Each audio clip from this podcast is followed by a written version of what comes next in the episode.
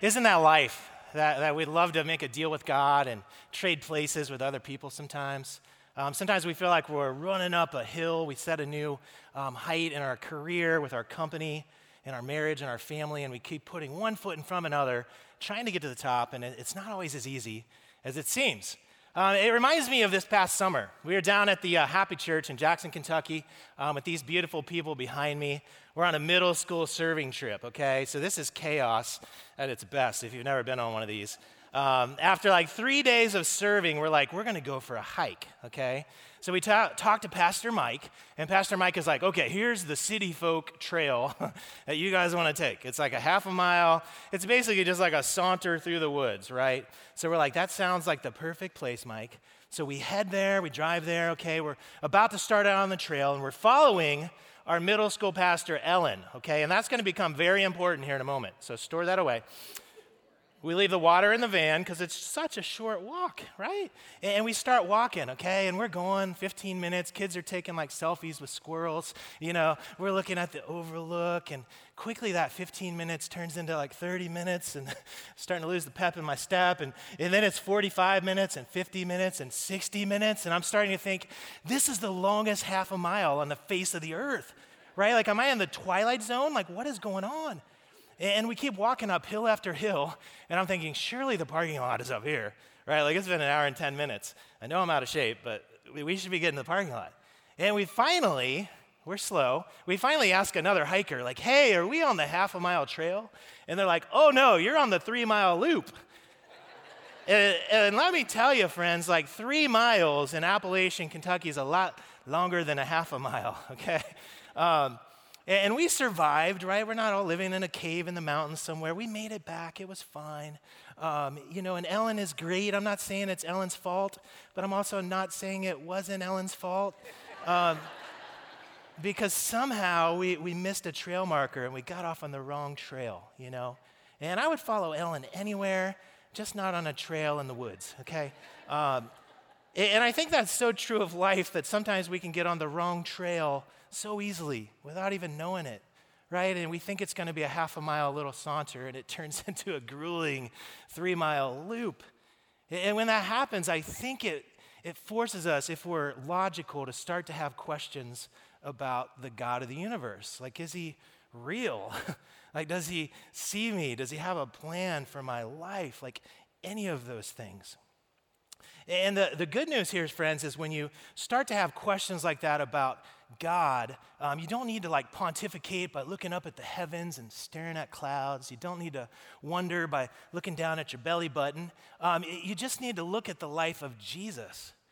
That the Bible, it says this about Jesus it says that he is the image of the invisible God. So, so it's hard to like picture God, right? Like this big ethereal thought of God. And, and the Bible says if you want to know what God's like, like what he values, how he would treat people, then look at the life of Jesus.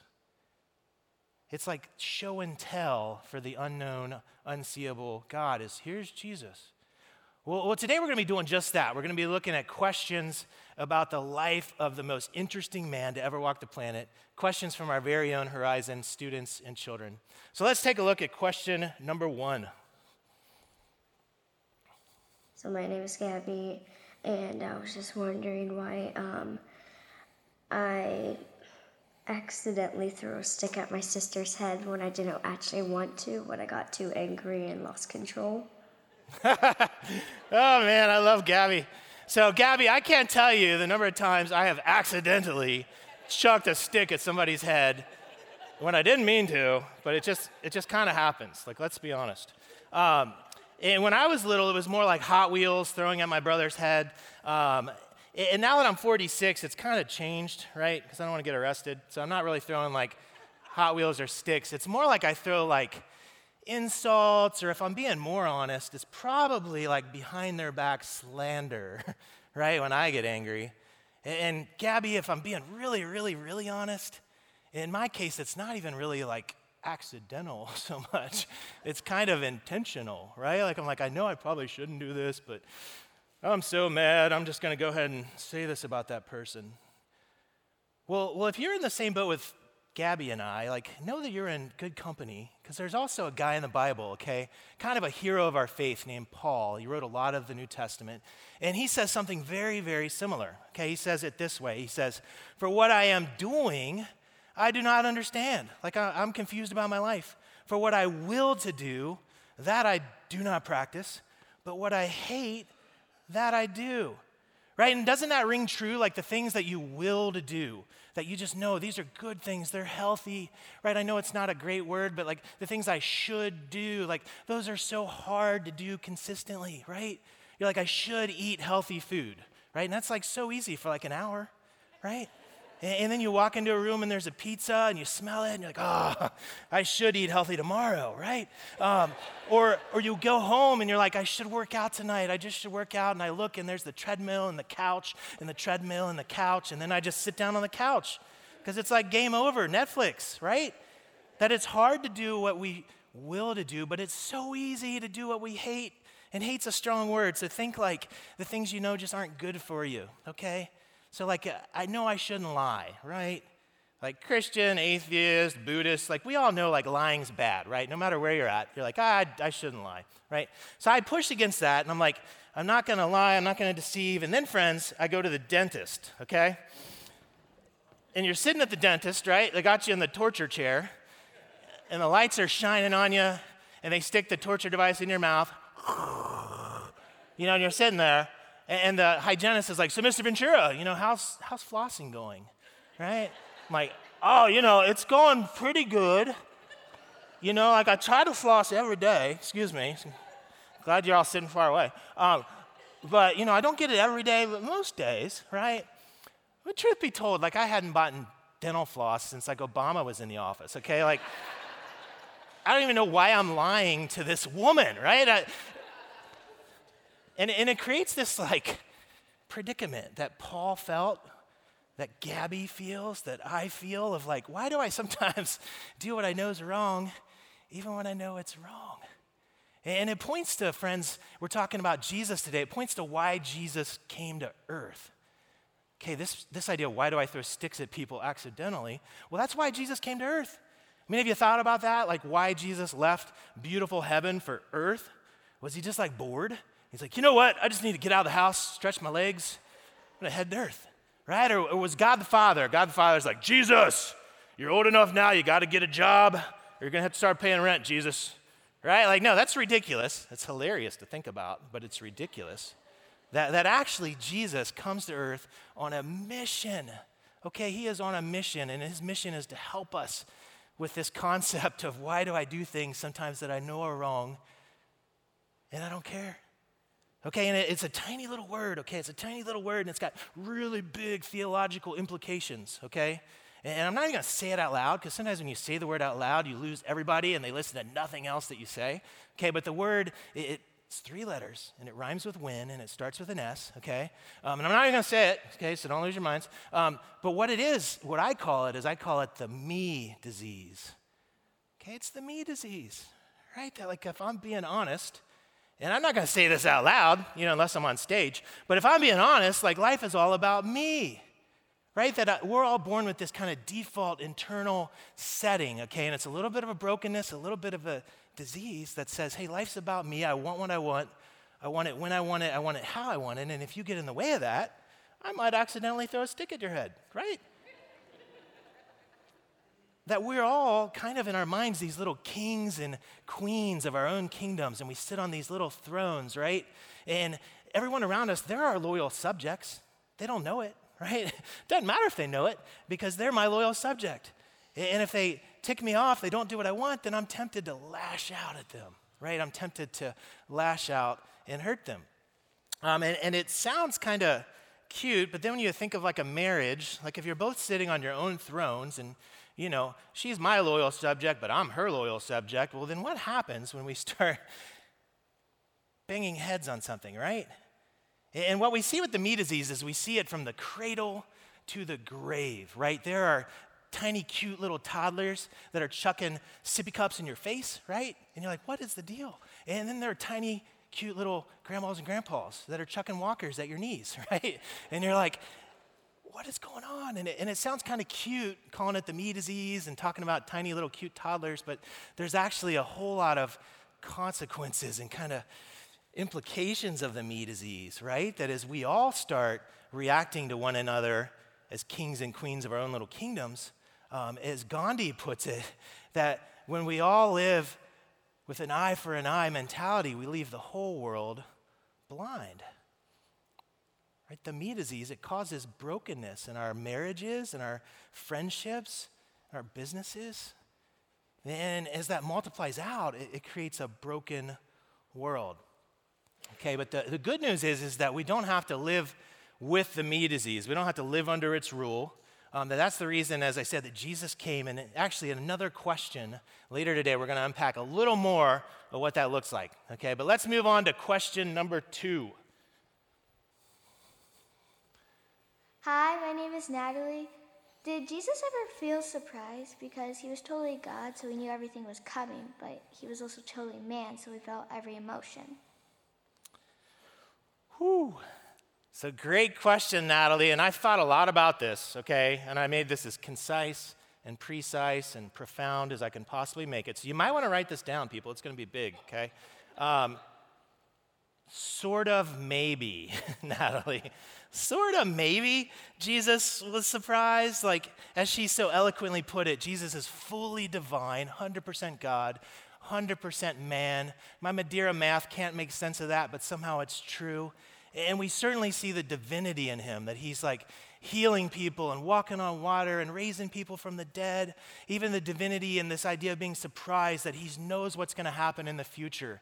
He's like, hey, Judas is going to betray me before it happens. Hey, Peter is going to deny me before it happens. That there's certainly divinity. Um, but then also, Jesus is in a human body, so he chooses to limit himself in some ways.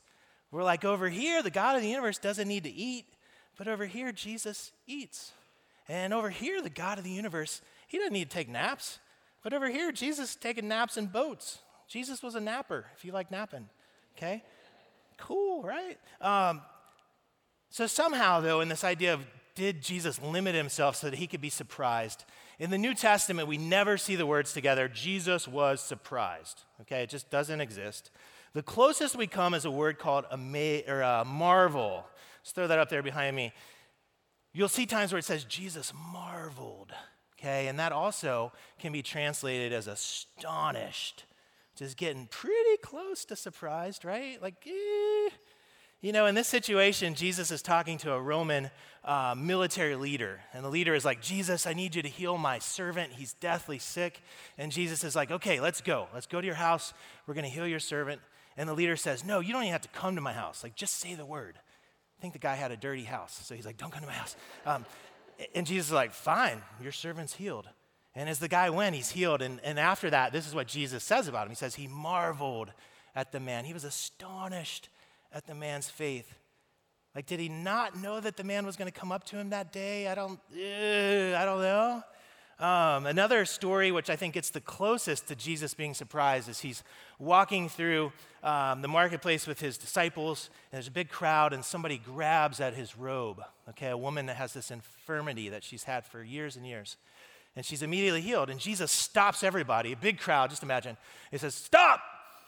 Who touched me? Right? It seems totally like he's surprised, right? Maybe he is, but I kind of think he's playing coy here, right? Where he wants her to have the, the confidence to, and the faith to say, Hey, Jesus, I touched you. Like, I need to be healed. So maybe he's totally surprised. Maybe he's playing possum. I don't know. That's kind of where you get to the like, sort of maybe Jesus gets surprised. But friends, and Natalie especially, here's what you need to know is that like the God the Father, he never limited his divinity by taking on human flesh. So God the Father, here's what he does. He sits in our whole lives sit in his lap like a storybook. Okay, and he can flip from the first page to the last page, any page in between, anytime he wants. And there's not a period or a question mark or a conjunction in our whole story that surprises him. He knows they're all coming, and he's never, ever caught off guard. So, was Jesus surprised? Uh, sort of, maybe, possibly, not sure. Question number three. Hi, my name is Bryson. I'd like to know if Jesus' disciples recorded every miracle he did. My name's Gabby, and I was just wondering, like, how um, Jesus, how he walked on water. Hi, my name is Addison. Did Jesus really feed thousands of people with one little boy's lunch? It's great questions. Who we got there? We had Bryson. Got to give credit where credit's, credit's due. Bryson, Gabby, and Addison.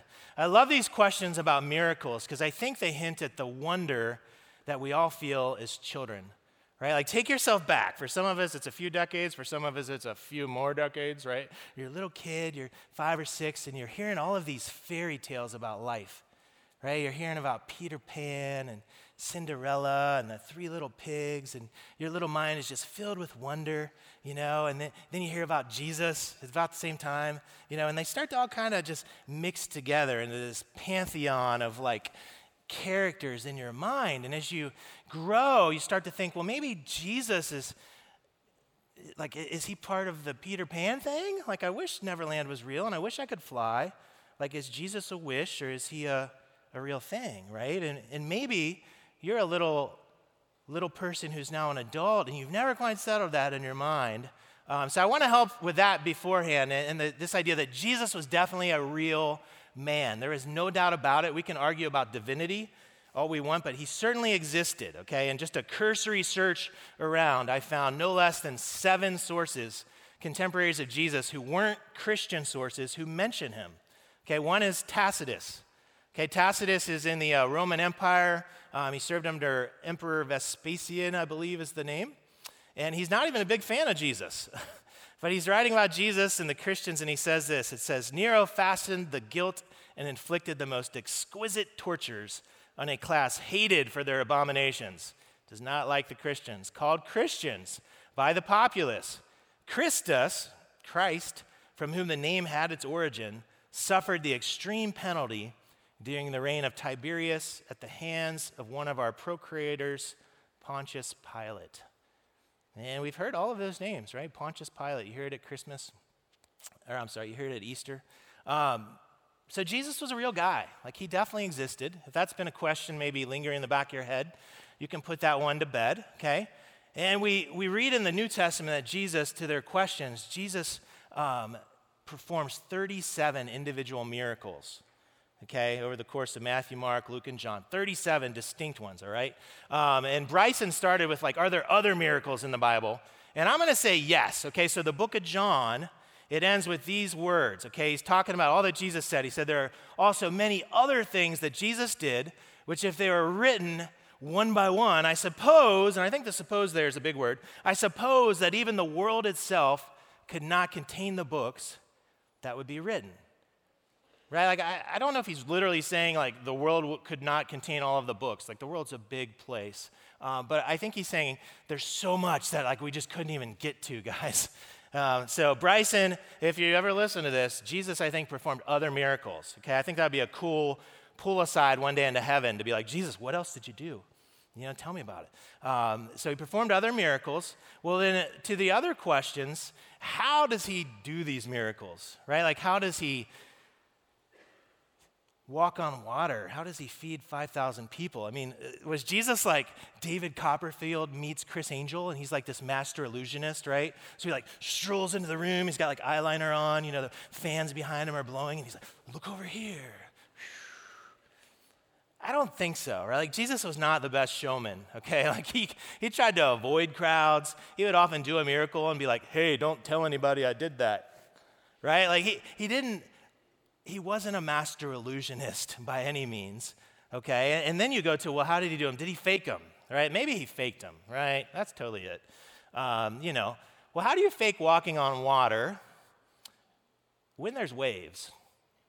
Have you thought about that? Like, we can all think of like a pool, and you're like, oh, he could put like plexiglass under there, which didn't exist, or glass. I don't know if glass existed. You tell me. I don't know. Um, but he's walking on water on a sea that has waves, people.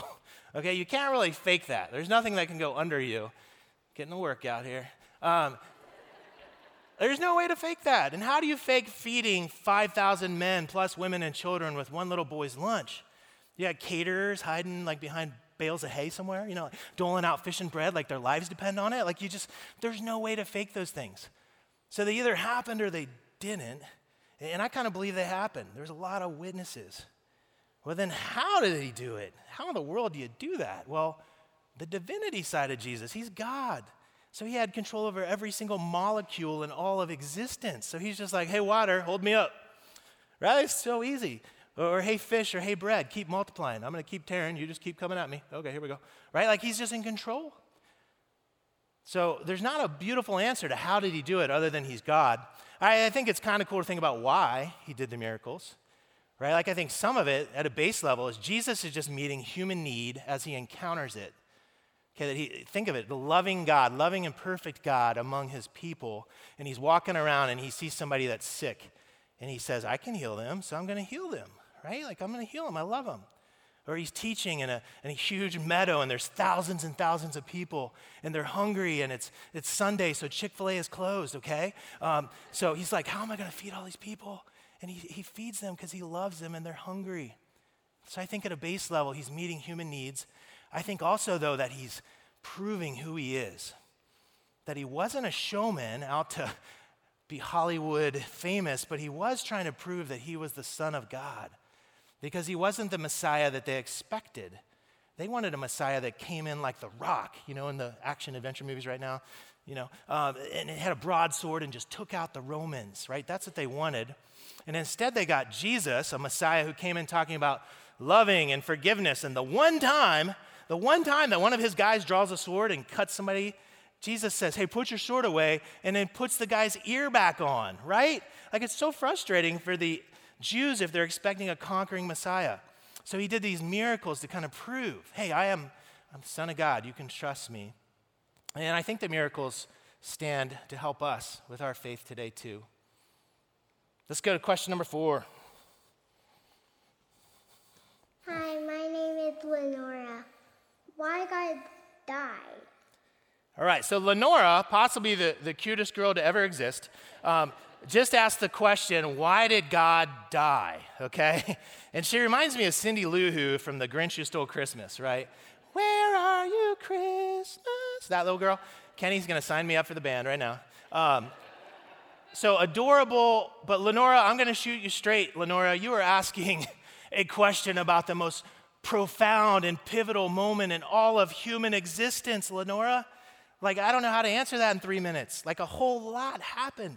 Like, if the God of the universe really shrunk himself down into a human and came and willingly died for us and then rose again three days later, like that, a whole bunch of stuff happened there, okay? I don't have time to get into it all. Um, I don't know if I need to, but I could talk about things um, I could talk about things like Christus Victorious, right? That's a really fancy sounding thing. Um, I could talk about even something that'll make you giggle. It's called penal substitution. That's a real word. Um, you know, but I don't have to get into that because I think it's more simple. That actually the question isn't why did God have to die? The question is why did God choose to die, right? Why did Jesus choose to die? Because nobody was making him do anything, right? Like, he walked on water. He turned a tiny lunch into feeding thousands and thousands of people. He rose people from the dead. He, he rises himself from the dead. Nobody forced him to do anything. That there's this choice that Jesus makes to die. But to Lenora's question, well, why did he do it? And to answer that, I want to look at the most famous verse in the whole Bible. Okay, you ready for this? It's going to be fun, okay? It's John 3:16. And maybe you've seen it if you've been watching a football game and there's some yahoo holding like a poster board, you know, behind the field goal thing and he's like waving it and it says John 3:16 on it. And I remember seeing that at the age of 10 and I'm like, "Who's John and what is happening on March 16th?" Right? Like I am confused, befuddled, bewildered. Help me out here. And as I read that verse though as I got older, okay, I was like, "Oh, there's a lot here." Okay? So I want to break it down into three segments real quick. Again, we're talking about why did Jesus choose to die? Okay, the first part of the verse says this it says, For God so loved the world. Okay, for God so loved the world that the motivation for everything that's about to happen in the verse, the motivation for all we're going to talk about in the next couple of seconds is love. That God looked out into the world and he saw Lenora, he saw Ryan, he saw Todd, he saw all of us, and he said, I love them so much that I'm going to do something. All right, what's he about to do? For God so loved the world that he gave his only begotten son.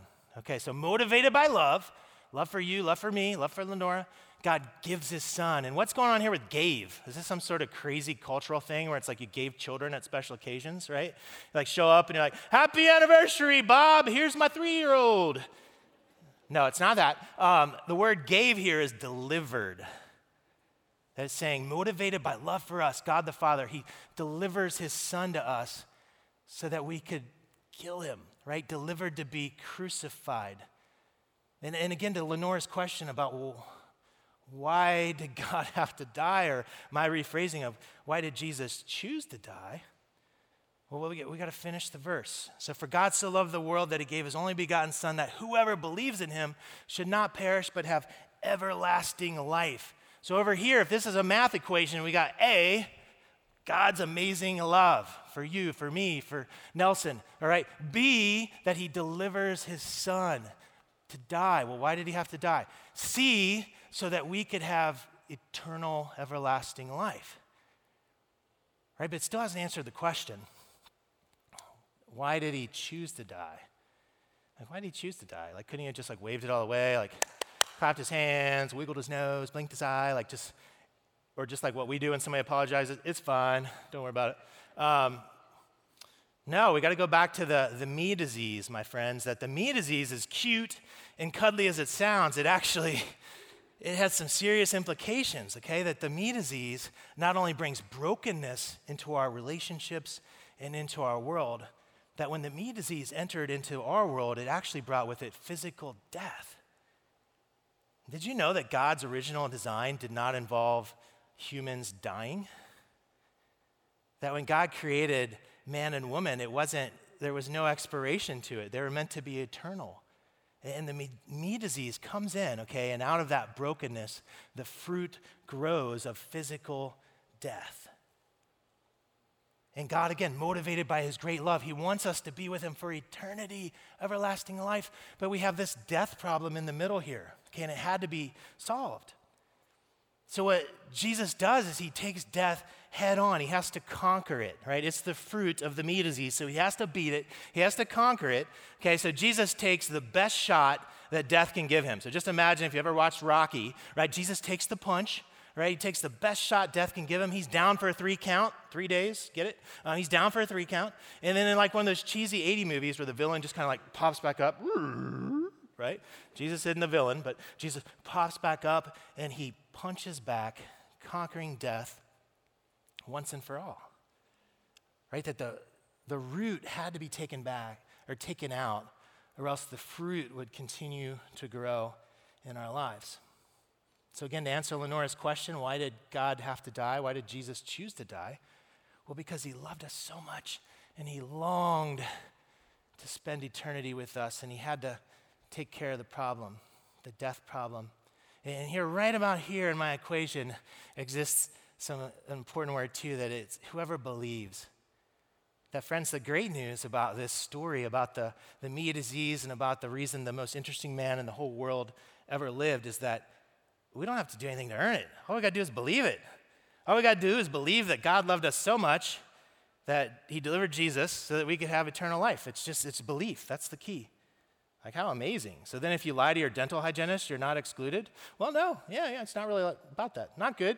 You know, you should apologize. but it's not about that. That's not the key. Right? So, Lenora, why did God have to die? Because he loved us so much and he chose to die so that he could spend eternity with us. Last question, folks. Okay, and this is a, uh, you, we've been texting in our questions. Remember my deep and profound question about hair and Chick fil A? Um, some of you have been texting in great questions as well. Okay, and one of them came in. Okay, and I want to read it to make sure I get it right. It said this It said, Why do I feel I have to force religion into my life? Why do I feel I have to force religion into my life? And I love this question because it is so brutally honest, right? Like whoever you are, you didn't fluff this up with any religiously sounding words.